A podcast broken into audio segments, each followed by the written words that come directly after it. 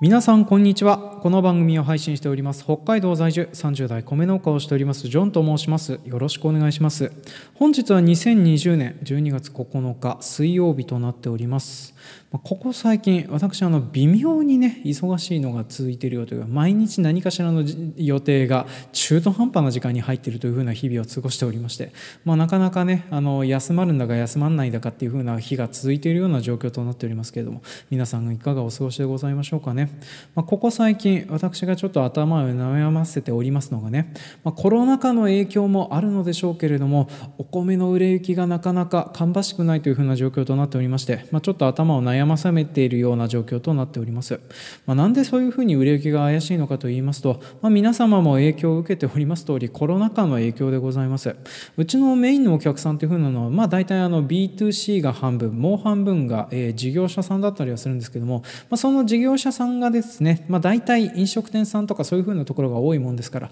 まあ、そこが軒並み、えー、営業中止やら何やらでちょっと影響を受けつつありましてね。であと、えー、一般の販売している方もですね、いろいろと大量にあちこち出してたりはするんですけどもそちらの方もですね、まあ、コロナ禍の影響を受けて、えー、まあお米がだだ余りしているような状況となっておりまして市場価格が下落しておりますと。で弊社の場合はですね何て言うかな、えー、こう無農薬栽培とか有機栽培とかそういうような形で付加価値をつけて売るというふうなのではなくてですね、まあ、大量な量トを、えー、均質な品質で提供するという、まあ、要は美味しいお米は作ってはいるんですけどどっちかっていうとそういう軸足を大量生産の方に向けている農家だったりはするんですよね、まあ、そのおかげでですねこういうお米の値段が下落しているような状況になりますとあのちょっとそこに影響を受けてちょっとお米の単価を変更したりとかそういうふうなことで対応していかなきゃいけないんですけどもそういうような対抗をしてもですね、まあ、なかなかに売れ行きが伸びないようなぐらい、えー、今現在お米とか農作物っていうのは派手に余っているような状況となっておりますね、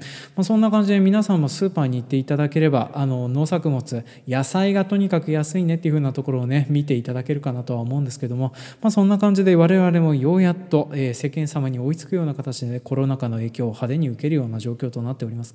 で、えー、今回ちょっと扱いますのはそんなコロナ禍で読むのに正しいのかなっていうふうな、まあ、ちょっとねあの共通する部分もあるんだけれども、えー、まあ普遍の名名作というふうになってっております。漫画版の風の谷のナウシカを扱っていこうかなというふうに思っております。こちらの漫画版の風の谷のナウシカはですね、まあ、私、えー、もともと前回持ってたんですけれども、えー、知人に貸したところ仮パクされたままになっておりましてね、えー、買うのもどうしようかなというふうに悩んでおりましたところ Amazon 欲しいものリストに載っけておきましたら、えー、千葉県その愛さんというふうな方にですねありがたく送っていただいたものとなっておりまして、まあ、それをもとに、えー、ちょっと今回配信をさせていただこうかなというふうに思っております。で今回やっていく内容としてはですね、まあ、風の谷のナウシカの農業描写警察っていうふうなのをやってあと漫画版と映画版ってどう違うのっていうふうな話をやっていく過程でですね持続社会可能な社会ってどういうものになるのかねっていうふうなところを私の感想的な部分をねちょっと付け加えさせていただこうかなというふうに思っております。まあ、大体今回も1時間コースになるのかなとは思っておりますけれども、えー、長丁場お付き合いのほどよろしくお願いします。というわけで今回も参りましょう。営農とササブカル。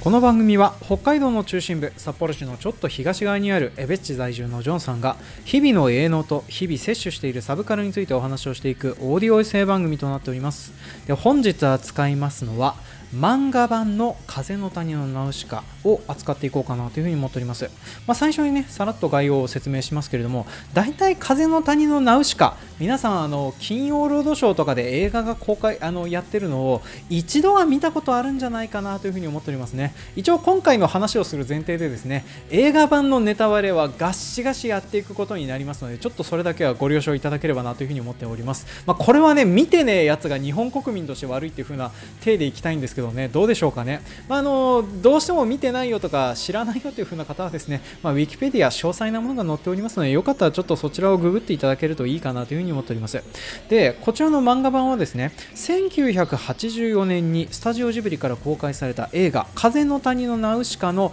原作というふうに一応言われております、まあ、なんですけれども漫画版はどっちかというと完全版っていう風なのが正しいかなというふうに思っております。でこちらの漫画版はですね映画が始まる2年前1982年からアニメージュという風な雑誌で連載をされておりました。でこちらね、えー、まあ、映画版の原作っていう風なことなので1巻2巻目まではほとんど映画版あの映画と変わらないような内容で進んでいくんですけれどもそれがですね、えー、まあ、完結するまでになんかどんどん違う方な方向に行っていってそして途中長い救済を挟んで完結したのは1994年という風になっております、まあ、なので映画版が公開された後でいろんなファンからの批判やらあと批評家の皆さんからのコメントやら何やらを、えー、まあ、宮崎駿監督自身が受けてさらにそれを完結させたのがこちらの漫画という風になっておりますね。であそうそうあの話しておりませんでしたけども、まあ、当然のことながら、えーと、監督を務め、えー、映画版の方で監監督を務めておりました宮崎駿監督が、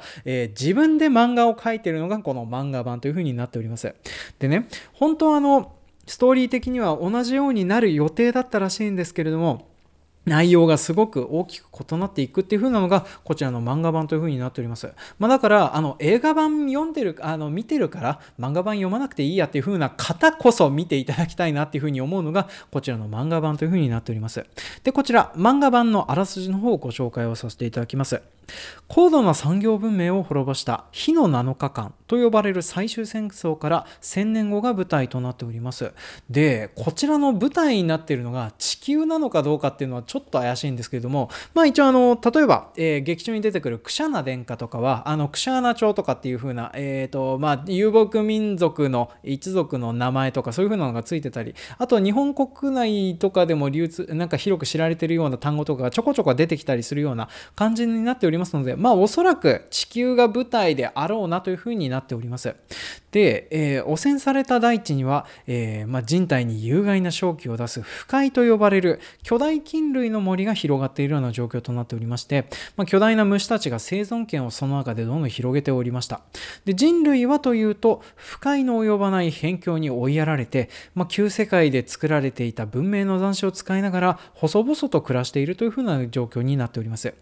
トルメキアの、えー、周辺同盟国である風の谷に暮らしているナウシカはある日同じくトルメキアの同盟国であるペジテの難民船が墜落するところを目撃します。救助に向かった際にペジテの王女ラステルからとある石を兄に渡してほしいというふうに頼まれてしまいます。その石は火の7日間で使われた最終兵器巨神兵を蘇らせるための秘跡でありました。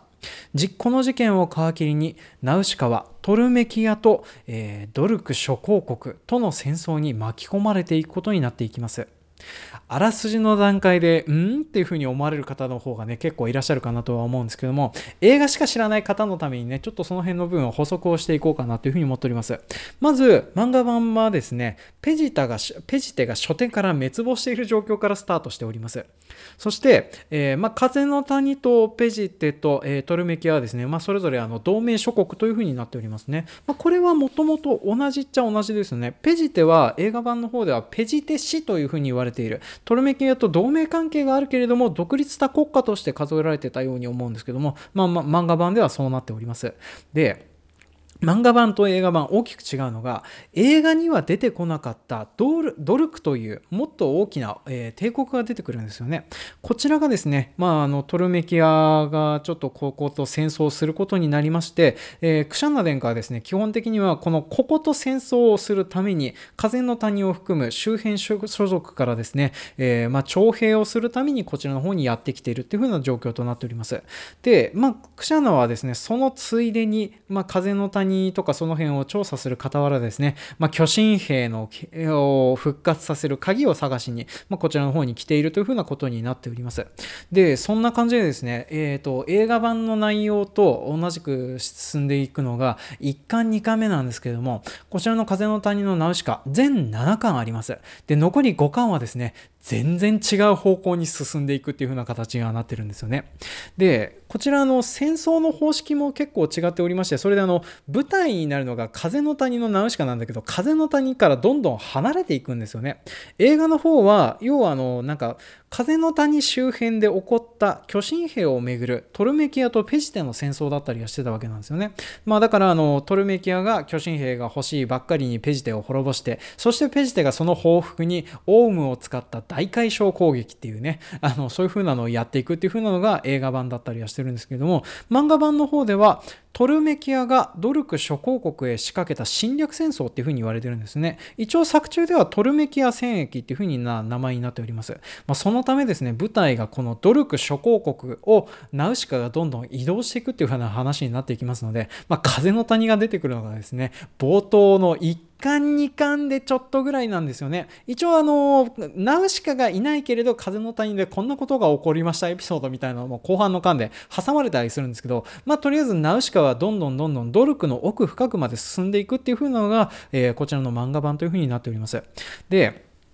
映画版の方ではですね、もともとはこの巨神兵が欲しい、えーと、トルメキアと、まあ、それを奪われたばっかりに大変なことになったペジテが、まあ、それぞれ戦争をするという風な状況になってたんですけども、漫画の方ではですね、まあ、トルメキアは基本的にあの奴隷が欲しいっていう風なので、えー、そういう風になっておりまして、それであのドルクの方にあの進行していくという風な話になっております。で、ドルクはですね、それに対抗するためにですね、まあ、ペジテがあのオウムを使った大解消攻撃をやったかのごとくですねですね、また別の手段で、なんていうかな、例えるんだったら自国内に核兵器を使うような凄まじい手段で対抗していくっていう風な形をやっていくんですよね。で、今回ちょっと漫画版の方はなるべくネタバレなしでちょっとお話をしていこうかなというふうに思っております。一応あの、こちらの方を送っていただいた千葉県の愛さんからはですね、ネタバレ全開でも OK ですよという風な話はいただいてたんですけども、まあ、こちらを聞いている方々、大抵の方は漫画版読まれてないかなっていう風なのも思いますし、あと、できればこの機会に読んでもらいたいなというふうに思っておりますので、ちょっと私、あの、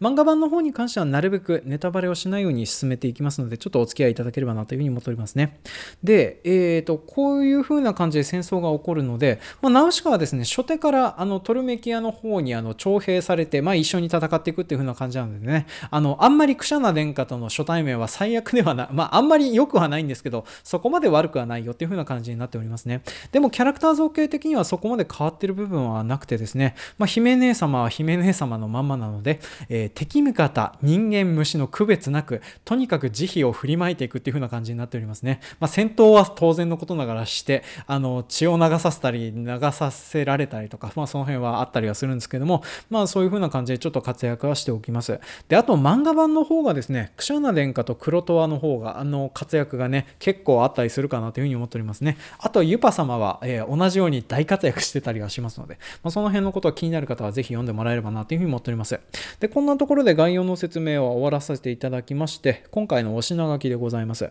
で、今回は一応前編後編という2部構成で考えております。で、前編の方はですね、まあ、私の求められている役割であるところの、風の谷のナウシカの農業描写警察をやっていこうかなというふうに思っております。で、この中でですね、大体あの、風の谷の農業ってどういうふうなことをやってるのっていうふうなので、まあ、一応、序盤の方に出てくる描写とか、あと映画の描写とかっていうふうなのが、まあ、基本的にあの、漫画と映画、この辺の描写の違いはほとんどなかったので、まあ、それについての話をちょっと中心にさせていただければなというふうに思っております。で、えー、前編の方を踏まえた上で、後編はですね、まあ、こういうような風の谷のような場所、そういうふうな部分から考える、まあ、持続可能な社会ってどういういうものなんだろうねっていう風なのをちょっと話をしていければなというふうに思っております。まあ、後編の方はね、映画版で出た、えー、結末と漫画版で出た結末っていうのが、まあ、結構異なってるんですよね。で、その違いを話しつつ、持続的可能な社会ってどんな形かねっていう風なのを、まあ、ちょっと提言ができないんだよな。まあ、提言はできないんですけども、あの、まあ、解説をして問いを投げかけるっていう風な、あの、結局のところね、宮崎駿監督もあの、漫画版の方も結局のところ派手なオチがついてるわけではないので、まあ、そういうところも踏まえてちょっと後編の方は話していこうかなというふうに思っております。というわけで、えー、今回も1時間近くになると思いますけど、お付き合いのほどよろしくお願いします。第1部、風の谷の農業描写警察。はい。では早速、風の谷のナウシカの農業描写について見ていこうかなというふうに思っております。まず、風の谷の概要についてからちょっと話をしていこうかな。えー、まず、こちらの風の舞台になる風の谷はですね、えー、人口500人ほどの小さな国というふうに言われております。海から来る風様に守られているおかげで、えー、まあ、不快の胞子が飛んでこず、まあ、不快化せずに住んでいるというふうな場所となっております。で、えこちらの風の谷の主な農業なんですですけれども私が見た限りではおそらくブドウをメインとした果樹栽培が中心になっているかなとは思いますね。あとは細々と酪農をやっているっていう風な形になるかなとは思っております。で、えー、気になるのがですね、この風の谷、どうも穀物は作ってないみたいなんですよね。畑のような部分が映ったりするシーンがあるんですけれども、あの、見ている限りどうも牧草地なんじゃないかなという風な感じがするんですよね。で、えー、なんですけれども、穀物がないかっていう風に言われると、この世界ではどうも小麦とか穀物に関しては流通はしてるんですよね。っていうのも、例えばあの、風の谷のナウシカ映画版でも出ましたし、あと漫画版の方の冒頭でもですね、あの、ユパ様お帰りおおめでとうパーティーっていう風なのをやってたりはするんですよ。まあ、そのパーティーのところとかにもですね、多分小麦を練って丸めて伸ばしたものを焼いたものなんじゃないかなっていう風な、そんなようなパンケーキ的なものがですね、ご吉祥の場に出てきてたりはしております。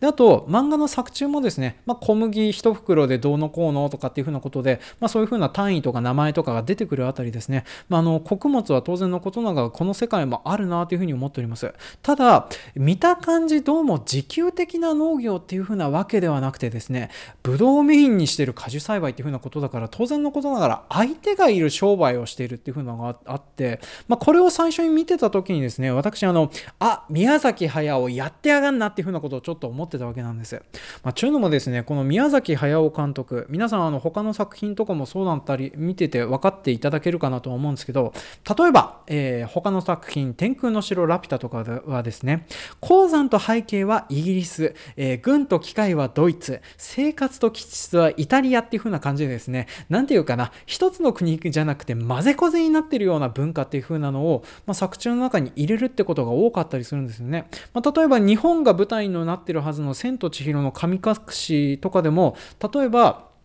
えーと、あの湯屋までに来るまでの湯屋街あそこの舞台とかはあのなんか台湾に、えーとまあ、なんかモデルの村があるとかあとは、えーとえー、湯屋のモデルになっている建物とかも、えー、日本の建築様式に、まあ、沿ってはいるんだけれどもちょっと異物感があるような。であとは湯婆婆の家の中身とかその辺のデザインとかがなんとかあのイギリスのインギリシャガーデン風な場所に住んでるとか、まあ、そんな感じでその和洋折衷をやりががちな人だったりはするんですよね。まあ、だから、風の谷のナウシカにおいても同じようなことをしてんじゃないかなと思って、まあ、いろいろと Wikipedia やら、あとはインタビュー集やら、そういう風なのを紐づいて調べてってみたんですけれども、どうも、この風の谷のナウシカが舞台になっている世界はですね、中央アジアの乾燥地帯が、えー、荒廃した未来がああいう風になっているっていう風なのがインタビュー記事でありまして、まあ、それを見た後でちょっと私、あの、それだったらちょっとあり得るかもなっていう風なので考えを改めております。でおそらく、まあ、結論から申しますと風の谷で行われている農業というかこの風の谷の人々はですねおそらくなんですけれどももともと遊牧民的な生活をしてた人方が定住をするようになったグループなんじゃないかなというふうに思っております。で風の谷を含んでいる周辺所属というふうに言われているあの、まあ、雑多な国家があの風の谷周辺にはあるみたいなんですけれどもそこはおそらくモンゴル帝国同じくですね内部に定住者のグループを抱えている遊牧民国家なんじゃないかなっていうふうに思っております。まあ、なので、ちょっとあのそれを裏付けるようなですね描写っていう風なのがちょこちょこありますので、それも一,、えーと、一部ずつ上げていきますね。まず、これ皆さん、あの、聞き覚えがあるかなというふうに思ってた部分なんですけども、あの、ナウシカのポジションだったりはするんですよね。皆さん、あの、ナウシカを紹介されるときにですね、ナウシカは族長ジルの娘っていうふうにあの族長の子っていうふうに言われてたりするんです。国王でも領主でも貴族でも何とか家でもなく族長の娘なんですよね、まあ、そういうふうなことを考えるとこの氏族単位でこの家族あの風の谷というふうなのは運営されてるっていうふうなことを考えるとここもちょっとあの遊牧民と同じく氏族単位で動いてるっていうふうなところがちょっとそれっぽいなっていうふうには思ってたりはしております。それともう一つあの族長が名弁に乗るっていうふうなところが遊牧民的かなっていうふうなのもちょっと思っております。であの遊牧民の皆さんのね、えー、売り物なんですけども基本的にはね家畜を育てて売ってそれをどうこうしていくっていう風なのが主なお仕事なんですけれどももう2つ別のメインのお仕事がありましてそれが物流と武力を売るっていう風なのがあの遊牧民の皆さんのねあのなんか特にモンゴル帝国だった頃とか、まあ、その辺の時代の主なそういう風な感じになってたそうなんですよね。だからあのナウシカが名兵を狩るのもですね、えー、まあ、あの出兵とか徴兵をされる際にガンシップに乗るのもですね、まあ、基本的にはそういう戦戦闘能力を売るためっていう風なのがあるので、まあ、それであの族長がそういう風に仕事としてついてたりするんですよね。であとあの女性が族長になれる社会っていう風なのもちょっと遊牧民的だなっていう風なのは思ってたりしております。まあ、当然のことながら、えー、族長とかそういう風なところで、まあ、戦闘に出たりもするんですけども遊牧民の社会って結構実力社会なところがあって腕っぷしと弓の腕さえあれば女性でも地位が高いところにつけるっていう風な、えー、話をちょっと調べてて読んでてへえって思ってたりはしてたんですよね。まあ、だから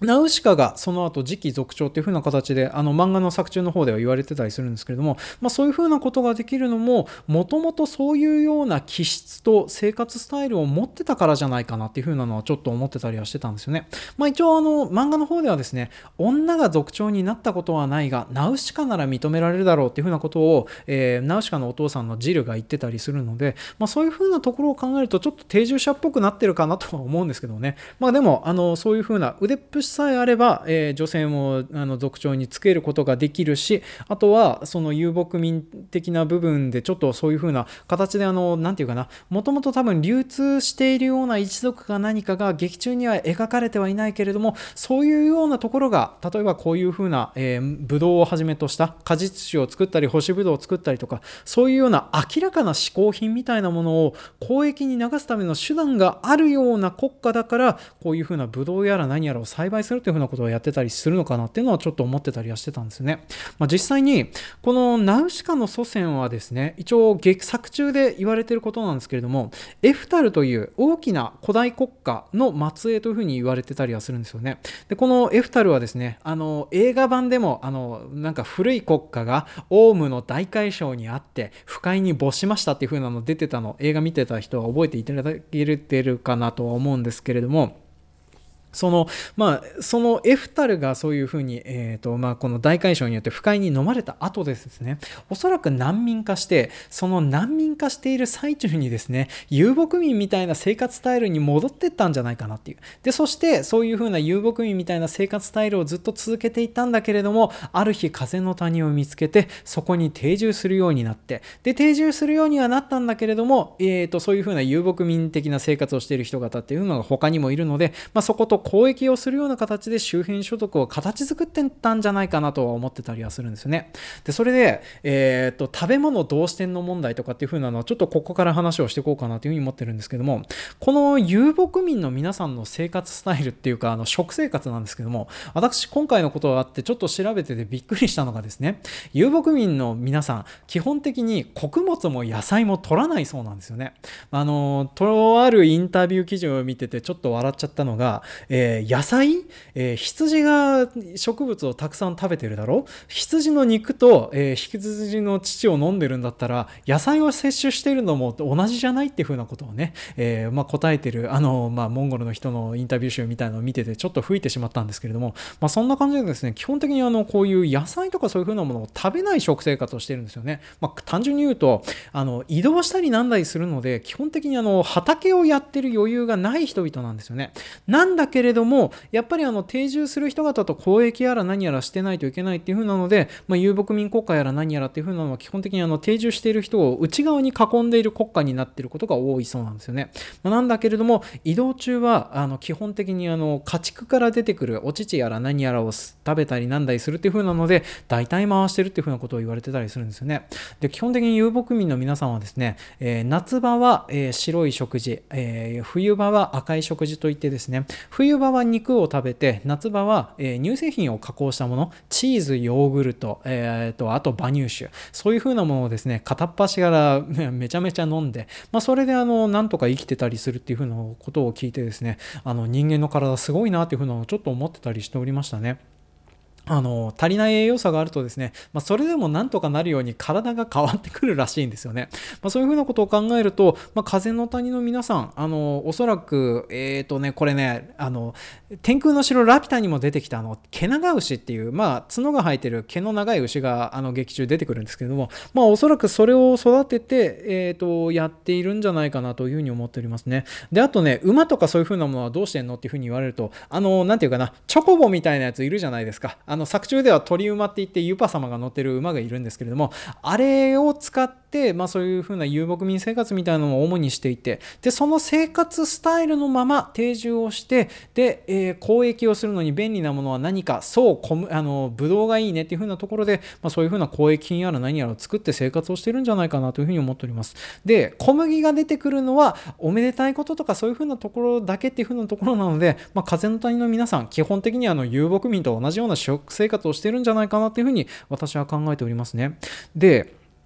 あとそれでですね、あの作中ちょっと出てくるチコノミっていう風な植物が皆さん覚えてるかなというふうに思っておりますけれども、いかがでございましょうかね？あの、あれです。映画の中でアスベルと、えー、ナウシカが一緒に食べてた、あの、長靴いっぱい食べたいよっていう風に言われる実なんですけれども、あれもですね、おそらくは私はあの、スパイス的なものだとして、多分本当は交易に使われるようなものなんじゃないかなというふうに考えております。なんかね、さっと調べると、あの、チコノミをクコノミっていうまた別の実、えーえなんじゃないかっていう風な説を挙げている方がいるんですけども、まあ、私は明確に違うかなというふうに思っております。まあ、なんでかっていうと、えー、の好み、えー、チ好みの使われ方として作中で説明されているのが栄養がある着付けに使われることがあるかじるとコリッと音がするっていうのがあるんですよね、まあ、正直なところチ好みがですねあのあチ好みじゃないク好みはですね似ているのは名前とあと,、えー、とその栄養があるっていう風な部分だけだと思うんですよね。で実際に多分作中に出てくるものから考えると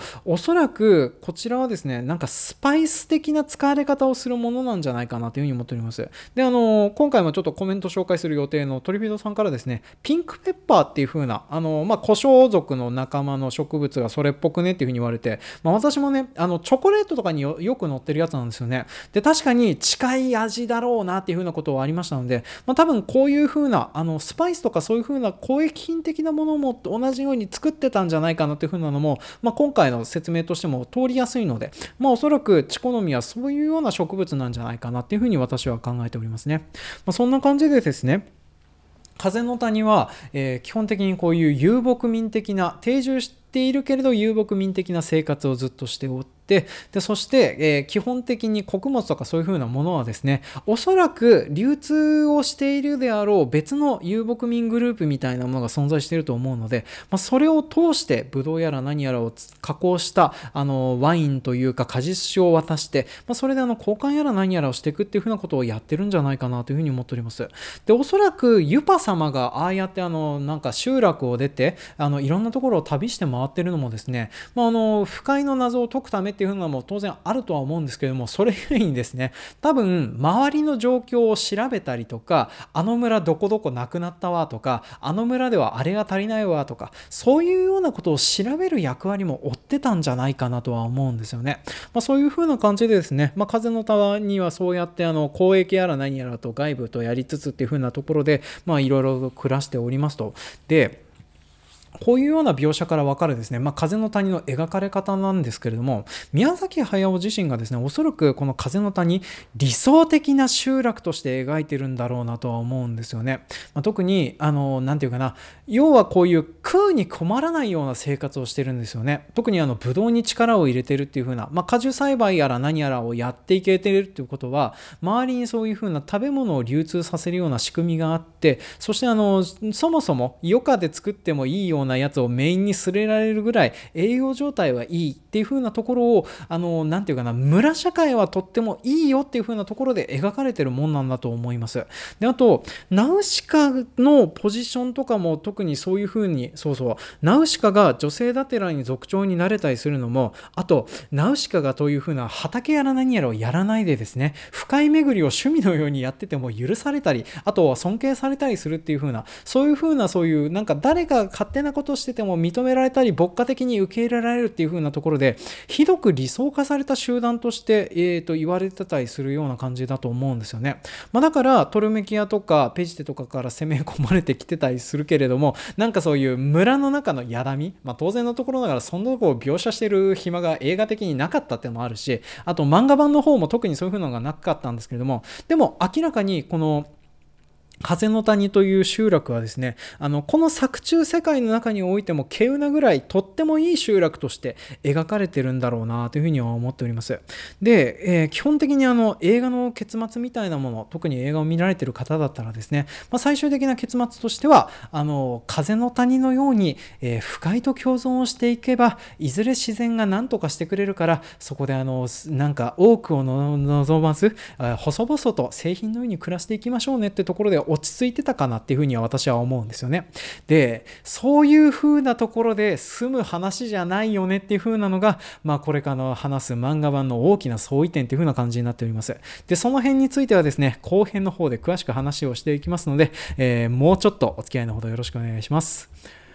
後編、風の谷のナウシカから考える持続可能な社会について。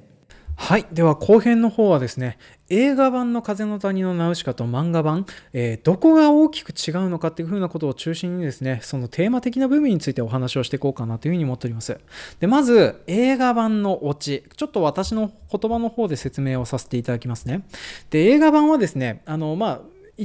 前編の後半の方でもちょろっと話しましたけれども人々が和解して不快と共生を始めれば大地がいずれ再生するので、まあ、それさえ待っていれば、えー、人間はいずれ繁栄できるかもしれないっていう風なところで終わっていたのが映画版という風になっております。あのナウシカがね奇跡を起こしまして、まあ、大海嘯を止めることができてあと巨神兵もいろいろあって死んじゃいましたのでね。あのトルメキアはわざわざ戦争する理由もなくなって帰っていくしペジテは実家ががなくなったのでそのまま風の谷に居座るようになります。でそれぞれのところであの、まあ、共存していくので、まあ、風の谷は風の谷でねどうもあの不快に没さないでは済まないような状況にあ済んだような状況となっておりましたので、まあ、平和に暮らしていきましたよっていう風なのがエンディングで明かされるようになっております、まあ、その象徴的なシーンがですね、えーと、映画版の一番エンディングのシーン終わりっていう風に出てくるシーンでございますね。あれにですね例えば不快の底の正常な地っていう風に言われてる場所。あそこで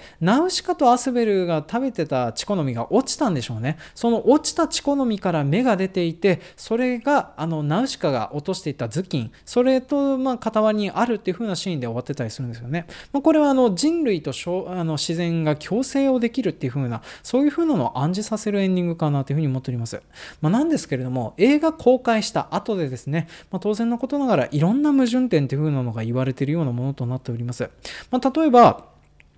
故郷をなくしたペジテの人々、あの、なんかね、難民になってて数が減ってるとは言ってるんだけれども、風の他人それだけ受け入れられる余裕って本当にあるのっていうのが疑問だったりするのと、あと、オウムの大海嘯は、ナウシカが奇跡を起こしたおかげで、まあ、引いていったけれども、オウムの体についてた胞子、本当に風の谷の中で目を芽吹かないで大丈夫だったのっていう風なところでね、まあ、疑問があったりする部分かなと思っておりますね。まあ、一応ね、映画のの方のエンディングではですね、食事をしているシーンとかがあったので、まあ、おそらく森の一部は焼いたんだろうなと思ってはいるんですけども、まあ、そんな感じでですね、あの、不快にならないで済んだのかどうかっていうのはちょっと怪しいかなというふうに思っております。で、あと、あの、不快が浄化をし始めてるっていうふうなのはいいんだけれども、いつ浄化が終わるのっていう、あの人類が生きている間に浄化は終わるのかっていうのはあったりするんですよね。で、あと、放置されてる問題にですね、例えば、白王子の、えー、ミトジートがかかっている石化の合病というふうに言われている病気があります。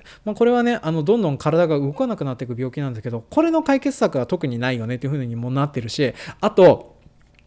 トルメ系に何の成果もなく兵器ばっかり失ったクシャナ殿下 無事に帰れたのかなとかね。あとはあんなにいい集落あのトルメキアがいろいろ思い当たってまた戦争の肥大になったりしないのかなとかね、まあ、そんなようなところでですねあの後を考えるとそんなにハッピーエンドっていう風なところでもないよねっていう風になってたりはするんですよね。で当然のことながらこれを書いてた、えーとまあ、宮崎駿監督もですね当然のことながらそんなことは分かってたわけでそれを漫画版で解決しようとですね、まあ、七点抜刀してたんですけれども、まあ、一応の決着はつけたんだけども、なかなか難しくなかったっていう風なのが漫画版となっております。で、漫画版はどういう風な形で終わってったのかというとね、まあ、ネタバレなしで話すとこんな感じになるかと思います。他に手段がないまでに追い詰められた人類は、やむなく和解をすることとなり、不快と強制せざるを得なくなっていく。大地はいずれ再生するかもしれないが、その再生が終わるまで人類も不快も虫も生きている保証は全くないっていう風な形で終わってたりはするんですよね。で、この終わり方なんですけども、宮崎駿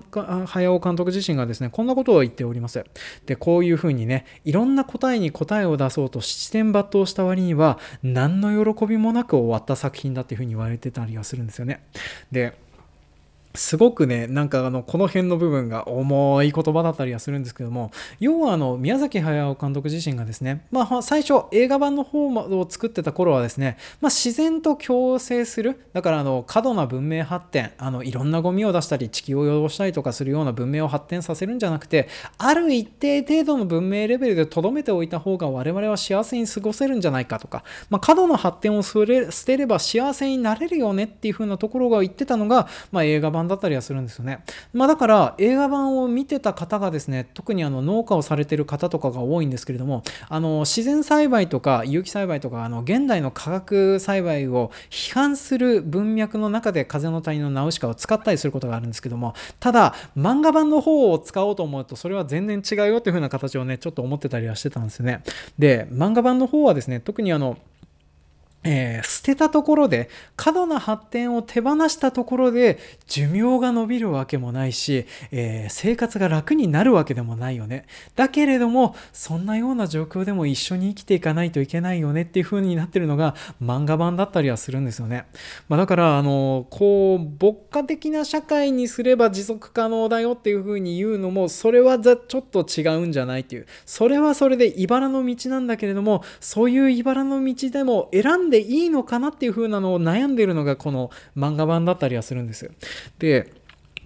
特にここからちょっとあの私の方でねあの感想的な部分とかその今現在もね例えば、S、あの持続可能な開発目標を立てましょうというふうなところで SDGs のことが動いておりましたりあとはあのコロナウイルス感染拡大がね世界中で広まっているおかげで、まあ、今までの社会の在り方みたいなのも見直していかないといけないよねっていうふうな状況となっておりますと。でそんなような状況の中でですね、まあ、あのこの漫画を読んでたりするとですね同じように全部と共存していかないといけないんじゃないか。か。まあ、だから我々の発展やら何やらを捨てざるを得ないような状況で、そしてそれはそれで苦しいような状況にもなっていくんだけども、その中で喜びを見出してて何とか生きていかないといけないんじゃないかっていう風なね、そんなような気分にさせてくれるような漫画だったりはするんですよね。で、よくこの漫画の漫画版の批判としてですね、まあ、文明批判だとか、あとはあの明確な答えがないじゃないかっていう風なところでよく言われてたりするんですけど、まあそうなんです。で、今現在の社会においてもですね明確な答えって出ていなかったりするわけじゃないですか。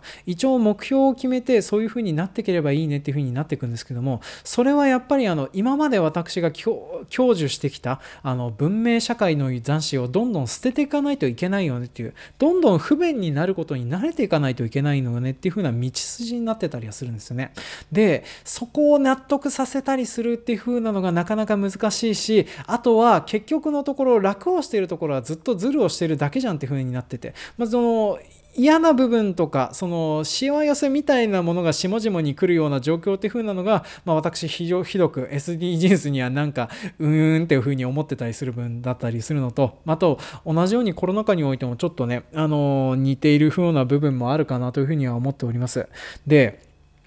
このことコロナ禍特にねあのナウシカの世界では不快に行ったらマスクをしないと生きていけないという風なところがですね、まあ、我々の日常にもすごく似通っている風な部分だねっていう風なところで話題に挙げさせられてたりはするんですけれども、まあ、確かにあの似ている部分もある作品かなとは思っておりますけれどもね、まあ、ちょっとそういう風な読み方もできるっていう風な形にしか取れないかなという風には私は思っております、ま、ただあのコロナ禍のあらアナロジーみたいなものをあの漫画の方から読み寄せようかなというふうに思うと要はあのコロナってあのナウシカでいうところの不快なのかなというふうに思っております。でそれを広めているのは何かというと大解消というか、まあ、人間だったりはするんですよね。でこうやってあの我々の生存権やら何やらどんどん脅かされるようになっていってそれを追い払うのにクシャナ殿下のように、えー、巨神兵を使って不快を焼き払う方向に進むのかそれと共存する方向に進むのかどっちがいいいのかなっていう風な話なんです。まあ、今現在ね、当然のことながらあのワクチンを作ってそれを焼き払う方向でね、やろうとはするんだけれども、その幸せはどういうような形で来るのかなっていうね、あのそういうようなことをちょっと考えていかないといけないよねっていう風な部分だったりはするんです。まあ、ただ、やっぱりこういう風な紐付けをして読むっていう風なのはね、私はあんまり好きじゃないかなとは思っております。まあ、ただどちらかというと、このナウシカの漫画版から読み取れるのはですね、まあ、持続可能な社会っていう風なの、選び取ろうと思えばできるかもしれないけれども、それって結構あの茨の道で、そしてやっぱりあのそれに対する対応策っていう風なのは、生きねばっていう風な形で、まあなんとか生きていくほかないんだなっていう風なところしかね、オチがつけられなかった話だったりはするんですよね。で、宮崎崎駿監督自身がそういうような形でしかオチがつけられなかったものをですね、まあ私が読んだところでそういうふうに言えるかっていうふうに言われると、まあ本当にあの、生きねばというふうな状況でしかなかったりはするわけなんですよね。まあ私もね、なんとかあの、まあ会社をなんとか存続させるやら何やらの方策を考えたりとか、まあこれからもなんとかして、なんとか生きねばっていうふうなところしかね、言える部分はないかなというふうに思っておりますね。まあそんな感じでですね、ちょっとあの、えっ、ー、と、映画版は牧歌的な社会に戻ればなんとかなるんじゃないというふうなふんわりした回答だったんですけども、えー、まあ漫画版はですね、突き詰めて考えた結果、えー、なんていうかこちら側に問いを投げかけられていて、それについてどう答えるべきかっていうふうなことをすごく悩むような、そんなような作品となっております。まあなんですけども、そういうふうに悩ませてくれる作品というふうなところでもう漫画版の風の谷のナウシカは古典として読める作品となっていって、で、いくらでも今日性は作れるような作品かなというふうに思っております。で、お値段7巻セットで全別3200円。日本国内で読める価値あるバンドですねというふうになっておるかなというふうに思っております。ほぼただ同然でですね鬼滅の刃全巻を買おうと思ったらその3分の1の値段で買えるというふうな大変お安くなっておりますので皆さんもよかったらちょっと手に取ってみていただけるとこれだけ話した会話あったかなというふうに思っておりますね。まあ私もいずれ仮パクが返ってくることを願ってはいるんですけどももうどうしてもダメだったらちょっとあのまた買い直そうかなというふうにちょっと思ってたりはしておりますね。まあそんな感じでちょっと長々と最後ふわっとはしておりましたけれども今回も漫画版の風の谷のナグシカについてお話をさせていただきました。ではエンディングの方入っていきます。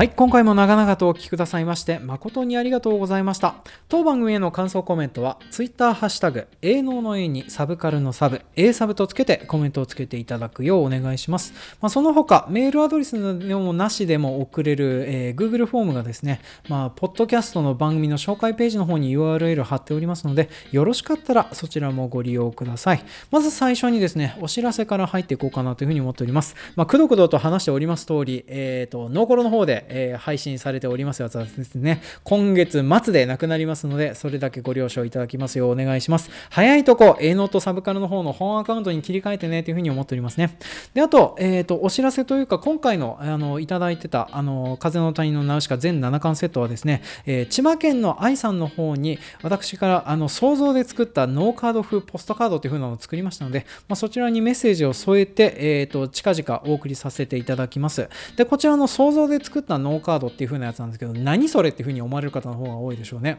まあ、今現在ね、農カードプロジェクトっていう、あの、農家の写真と、あを集めたトレーディングカード、まあ、トレーディングカードなんだけど、ゲームになってないので、特に対戦とかできるわけじゃない。まあ、要は、あの、写真付きの名刺みたいなやつがあるんですけど、まあ、そんなような感じのやつをですね、まあ、私作っておりましたので、まあ、それをちょっとお送りさせていただきます。農カード風ポストカードなので、まあ、ポストカードなのでちょっとでかいんですけどね。で、ついでに、えっ、ー、と、以前ビール差し入れていただいた長須根彦さんにもですね、ノーカード風のポストカード、えー、郵送しておりますので、まあ、よろしかったらちょっと受け取っていただけたらなというふうに思っております。で、あと、当番組ではこんな、えー、ような感じでですね、Amazon 欲しいものリストに、私があの番組になりそうだなっていう風なやつを、えー、書籍とかを上げております。まあ、その他ですね、私に差し入れがしたい方向けにですね、ビールとかそういう風なものを置いてたりしております。まあ、そちらのもの、えー、今回もちょっと更新しておりますので、まあ、よろしかったらちょっと送ってっていただけたりすると嬉しいかなというふうに思っております。まあ、今回もあの番組ツイッターの方で、あのこういうふうな配信しましたよのツイッターのリストの、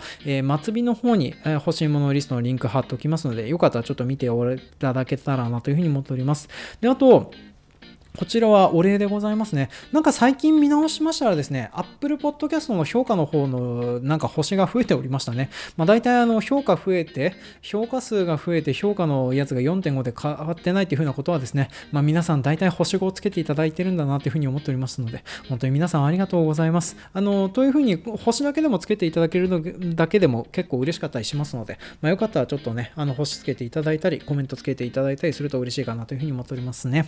で、あと、えー、長々となりましたけど、ここからね、コメントの紹介も今回ちょっと長いのでね、えー、手早くやっていこうかなというふうに思っておりますね。で、まず、Twitter のアカウントネーム、たけさんよりコメントいただいております。サンプル動画じゃなくて映画予告会が面白かったです。えー、僕も疲れ切って本編まで見るのはエネルギー足りないないという時は予告だけ見たりしますが、ほとんどメジャー作品だけだったので、こういう予告の見方って面白くて参考になりましたっていう風な感じでコメントいただいておりました。ありがとうございます。まあ、メジャー作品はメジャー作品で結構面白いんですよね。あの、抜きどころがね、メジャー作品予算かかってるだけあって多かったりしますので面白いんですよね。で、今年もですね、私多分テネットも結構繰り返し見てたかなというふうに思っておりますね。あの予告編も結構いい出来だったと思いますね。内容が全然わからねえっていうのが特に良かったのでね。で、あと、あの、メジャー作品はですね、あの予算があるだけあって予告編以外にもですね、例えば、え、ミュージックビデオとか PV とかも作られたりすることがあるんですよね。まあ、特にあの、今回扱ったスタジオジブリと同じような、えー、まあ、宮崎駿監督のあの風立ちぬ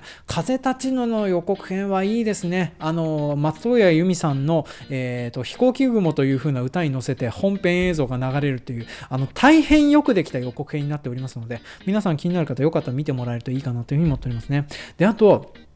えー、昨年の公開の映画でですね、あの、アニメ映画で怪獣の子供ってのがあったんですけども、これのエンディングテーマを米津玄師さんが歌ってるやつのミュージックビデオがね、YouTube 上上がってるんですけど、皆さんよかったらちょっとこれ見てください。あの、めちゃめちゃ出来がいい、あの、本編よりも本編しているミュージックビデオとなっております。まあ、米津玄師さんがね、あの、怪獣の子供という風な漫画の原作漫画の方をすごくファンでいらっしゃったらしくてですね、あの、原作の理解度が半端ない歌詞構成と、あと、本編の映像がそれに乗るとですね、めちゃめちゃいいんですよね。まあ、なので、ちょっと映画本編はですね、なんかあの、うん、あの、すごく難解な映画だとはなってたりはするんですけれども、あの、ミュージックビデオはもう繰り返し見ちゃうぐらいすごくいい出来なので、よかったら見てもらえるといいかなというふうに思っておりますね。で、続きまして、えっ、ー、と、Twitter のアカウントネーム、小翔さんというふうにお呼びすればいいかな。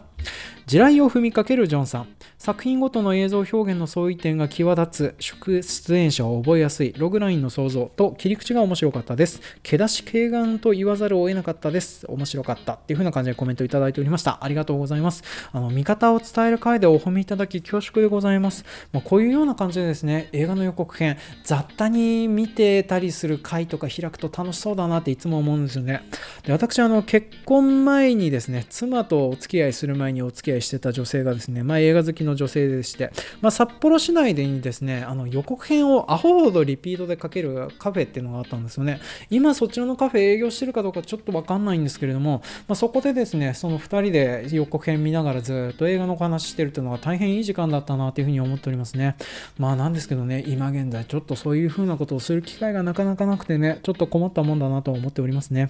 で、まあそれの影響でですね、あの、それの影響でじゃないな。あの、その当時付き合っていた女性がですね、門脇麦さんに似てたんですよね。で、そのおかげでですね、私、あの、門脇麦さんが出てる映画をなんとなくチェックしてしまうっていう風な習性がついておりまして、まあ、ここ最近もね、あの子は貴族っていう風な映画に門脇麦さん出ておりますので、まあ、それであの、見てたりはしてたんですけどね、これもちょっと気になるなという風な感じになっておりましたんで、まあ、予告編も良かったので、よかったら見ていただけるといいかなという風に思っておりますね。えー、続きまして、Twitter のアカウントネーム、ヨドルフさんよりコメントいただいております。あ、こちらダンジョン飯会ですね。ロジカルな作品世界の構築が魅力のダンジョン飯に、さらにロジカルな読みが加わるスリリングさがたまらない、面白かったですって感じでコメントいただいておりました。ありがとうございます。あの、ダンジョン飯、一部界隈だけ大受けしているという風な、えー、そんなような反響をいただいているんですけどね、あの、乗っていただいて本当にありがとうございました。で、あの、見てない方もですね、ぜひ読んでもらいたいなというふうに思っております。あの、ツタヤとかでも全然レンタルできますのでね、あの、すごく面白いかなというふうに思っております。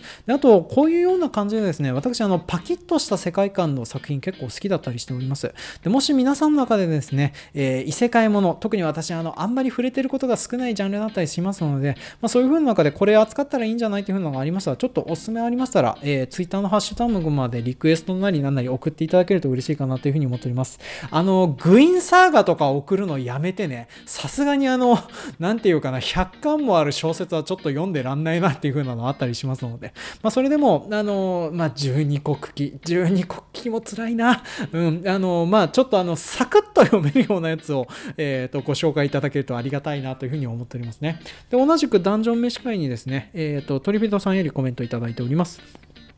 えー、シャムソテツの写真をね、ちょっと今回送っていただいてたんですけども、こちらのバルメッツに似てるのはシャムソテツなんじゃないっていう風なので、ちょっと写真を送ってもらいました。えー、ソテツの中では葉の感じや葉が落ちた葉の跡などがバロメッツに似てました。羊の成熟化はマトン、未成熟化はラムとすれば、未熟のうちに就活し理由する理由にならないでしょうかって感じでコメントをいただいておりましたね。まあ確かにあの、それはあるかなというふうに思っております。あの、ダンジョン飯の中でも話しましたけども、貝を食べてるシーンがあるんですよね。あの、小さなラム的なやつ。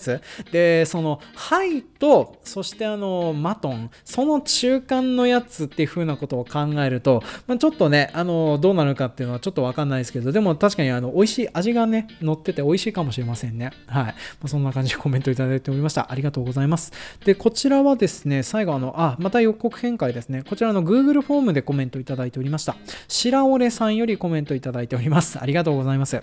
映画の予告編会、とても面白かったです。予告編と聞いて、ある映画を思い出しながら聞いていたら、紹介された一発目がロイ・アンダーソン監督作品で吹いてしまいました。というのも、ベネチア国際映画祭金実賞受賞、構想15年、撮影4年、固定カメラ、カメラ1シーン1カット、全シーンスタジオ撮影という触れ込みと、人生うまくいかない人たちの愛すべき悲哀を描いた素晴らしい予告編映像を見て、これ見なきゃと映画館へ行ったのが、ロイ・アンダーソン監督作のさよなら人類でした。とにかく素晴らしい比喩表現の連続なんでしょうけど、その高尚な比喩が現実に無頓着な東洋人のおじさんには難解すぎて、結局うとしとしながら見てしまいました。また今夜も無駄に寿命を減らしたなと思いながら映画館を後にしました。予告編だけを楽しむ方がいい映画ってたくさんありそうですねっていう風な感じでコメントいただいておりましたね。ありがとうございます。詳細な情報まで載っけていただいて本当に助かりました。あのー、なんか Google フォームでいただくとね、こういう風な長文で来るんだなっていう風なのがちょっと新鮮で面白かったりしておりましたので、まあ皆さんもちょっと長文を送りたかったらこういう風な感じでコメントいただければなというふうに思っておりますね。で、あと、ロイ・アンダーソン監督は、あの、ちょっと私、いずれ扱おうかなというふうに思っております。ミッドサマーでおなじみのアリアスター監督にも影響を与えてたりするんですよね。まあ、だからちょっとその辺でね、気にはなるなと思うんですけども、でもやっぱりね、あの、タルコフスキーの匂いがするんですよね。だからちょっと手を出すのがきついなというふうに思いつつ、まあ、なかなか手が出ないでいるような作品だったりはするんですよね。まあ、あの、私も多分眠くなるだろうなっていうようなね、映画館に行っても眠くなるんだったらちょっと手に負えないだろうなっていう風なのがね、ちょっと思ってたりしておりましたね。はい。というわけで、ちょっと今回はですね、こういう風な感じで、あの、お便り紹介をさせていただきました。一応全部紹介したつもりではいるんですけどね、抜け落ちてたら申し訳ございません。あの、もしなんかこういう風な感じでちょっとリクエストとか、あとはあの、こういう風な感じのことを話してほしいよっていう風なのがありましたら、営農の A にサブからのサブ、A サブのハッシュタグか、Google フォームでコメントいただくようお願いします。まあ、その他、Twitter のダイレクトメール公開しておりますし、あとメールアドレスの方もありますので、まあ、よかったらそちらの方までお送りいただけると嬉しいかなというふうに思っておりますね。じゃあ、残り時間を使って次回予告の方をしていこうかなというふうに思っております。で次回はですね、あのー、そうだな。私、今現在、PlayStation 4のですね、天水の桜姫というふうなゲームをですね、結局あんだけブーブー文句を言っていて、結局買ってやっております。そして案の定ハマっていて、あの、稲作パートをやることに対してですね、ね、すごくあの嫌だなっていうふうに思ってってたんですけども、稲作パートを攻略する際にですね、すごく農業って面白いなっていうふうな気分になっております。まあ、そんな話をですね、よかったらちょっと次回、稲作パートを中心に話をしていこうかなというふうに思っておりますので、まあ、次回はゲーム会というふうになっておりますので、気になる方、よかったら聞いていただけたらなというふうに思っております。で、えっ、ー、と、この天水の桜姫を終わらせないとですね、私、あの、次に控えているサイバーバンク2077が全然手がつけられないような状況となっておりますのでね、まあ、来週ちょっとその辺頑張ってやろうかなというふうに思っております。まあ、それが終わったら、